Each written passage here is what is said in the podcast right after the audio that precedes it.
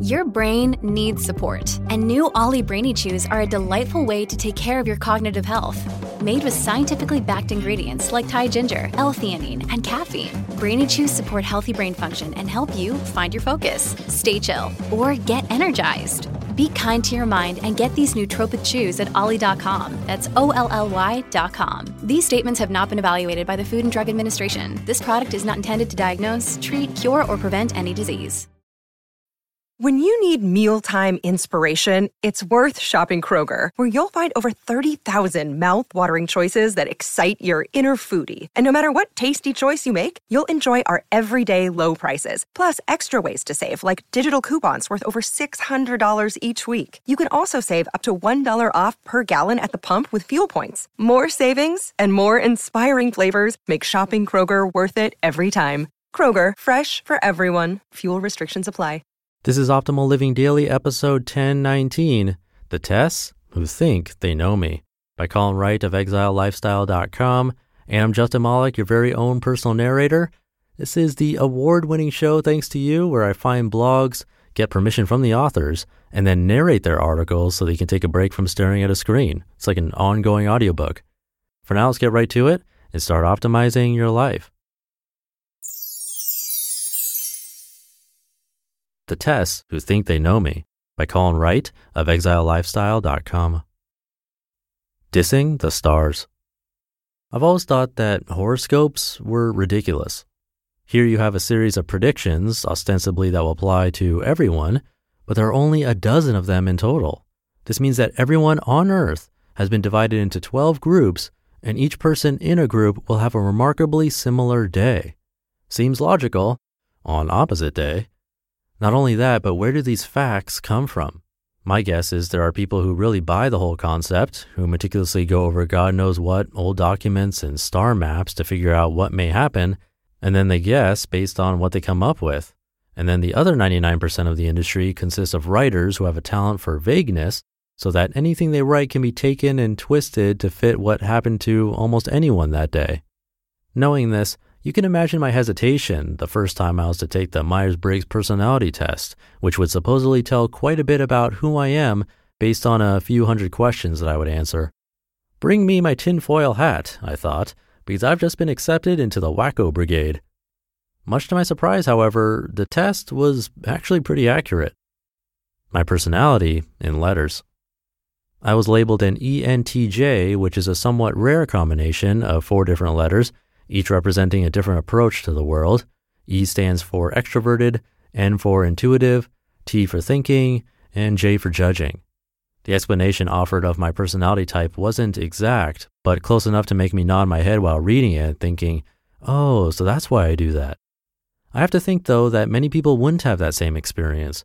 For one, the number of traits only allow for 16 different personality types, and that isn't many when you think of the scope and variety of people out there. Additionally, not everyone answers what they really feel on tests, hoping to come across as the kind of person they like to be, manipulating the system, or otherwise panicking themselves into not even knowing how to respond. This can lead to inaccurate labeling. My personality in numbers. But even if the test results may have been questionable, the Myers Briggs did give me the open mind to accept a gift from a client and good friend of mine, Carol Seagrave, who wanted me to take something called the Birkman, which was supposedly something like the Myers Briggs, but much more involved and expensive when given interpreted by a professional, like Carol anyway. I told her I would. The actual test was remarkably similar to the Myers Briggs, at least in the wording of the questions. There were definitely a whole lot more of them, though, and the results were much more extensive. I'm looking at 30 plus pages of data on me, and the way the numbers are calculated indicate that rather than shoving people into the category with the closest fit, this test actually gives you numerical stats as an individual, not a type. All that being said, I'm not thrilled with all the results. According to the Birkman, I'm a creative genius who excels in business. Woohoo! Who doesn't really need people and can be perfectly happy living a life in solitude with nothing but his books and a quiet place to read and create. Woohoo! Oh, wait, what? Cruelly calculated realities. Yep, that's right. The Birkman was able to see all the hard work I've put in over the years, whereas the Myers Briggs merely saw who I am now. What most people don't realize about me is that I'm a natural introvert, and that I've spent a whole lot of time building myself into the extrovert I am today. Not only that, but I wasn't even born being into business. It's something I picked up along the way. I knew that I wanted to be able to make changes in the world, and I felt the best way to do so was to hurl myself into a position of influence where I would be respected and have the resources to accomplish what needed doing. Sure, I have a few traits that have allowed me to thrive in the business world where others might not, but the fact remains that if I hadn't worked my butt off, I wouldn't be where I am now. I'd probably be where I planned to be at this time in my life back in high school, drawing sketches of passersby for ramen money on the streets of a European city dealing with the data. Exposing all this did more than allow me to ruminate on what could have been. It also gave me permission to accept the things about myself that have bugged me and to work harder on the things that I want to improve upon. For example, it's not likely that I'll ever get rid of my need for time alone. It doesn't often hinder me, and with rare exception of people who I've lived with recently, few people will ever see me really needing space. Having my traits, strengths, and weaknesses laid out in front of me in over 30 pages of numbers, charts, and graphs didn't feel like a Kafka esque experience, but rather like a discussion with a trusted friend, the kind who isn't afraid to flatter or be brutally honest about your faults. And that's the best kind of friend there is. Update November 26, 2016. Huh, I'd forgotten about this test. But wow, it's actually eerily predictive about what I've come to learn about myself these last few years in terms of needing more time alone, needing to be in my own head, and where the balance point is between my introverted tendencies and the extroverted additions I've made over the years. Horoscopes are still obvious hooey, and I'm still incredibly skeptical of anything like the Myers Briggs. But I do think both of these sets of labels can be useful in that they make us take a closer look at ourselves and allow us to have a starting point from which to start an internal conversation about who we are.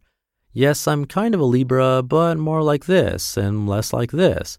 Yes, I'm a bit of an ENTJ, but maybe 50 50 extrovert and introvert, so maybe an ENTJ cusping on INTJ. You just listened to the post titled The Test Who Think They Know Me by Colin Wright of ExileLifestyle.com. At Evernorth Health Services, we believe costs shouldn't get in the way of life changing care, and we're doing everything in our power to make it possible.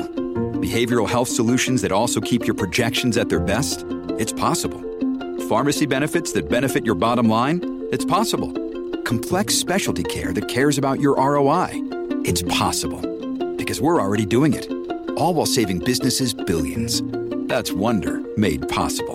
Learn more at evernorth.com/wonder. Fun fact I'm an ISTP. I only had one letter in common with him. My type is known as a craftsman. The Myers Briggs was actually super accurate for me, and I also found the DISC assessment useful. I'm going to try the Kolbe test next, which is one that I've heard a lot about recently, even from Steve Pavlina when I got to meet him a while back. He suggested taking that one. So I'll try it and I'll report results and what I think about it in my weekly newsletter. I'll leave it there for today. Have a great rest of your day, and I'll be back tomorrow where your optimal life awaits.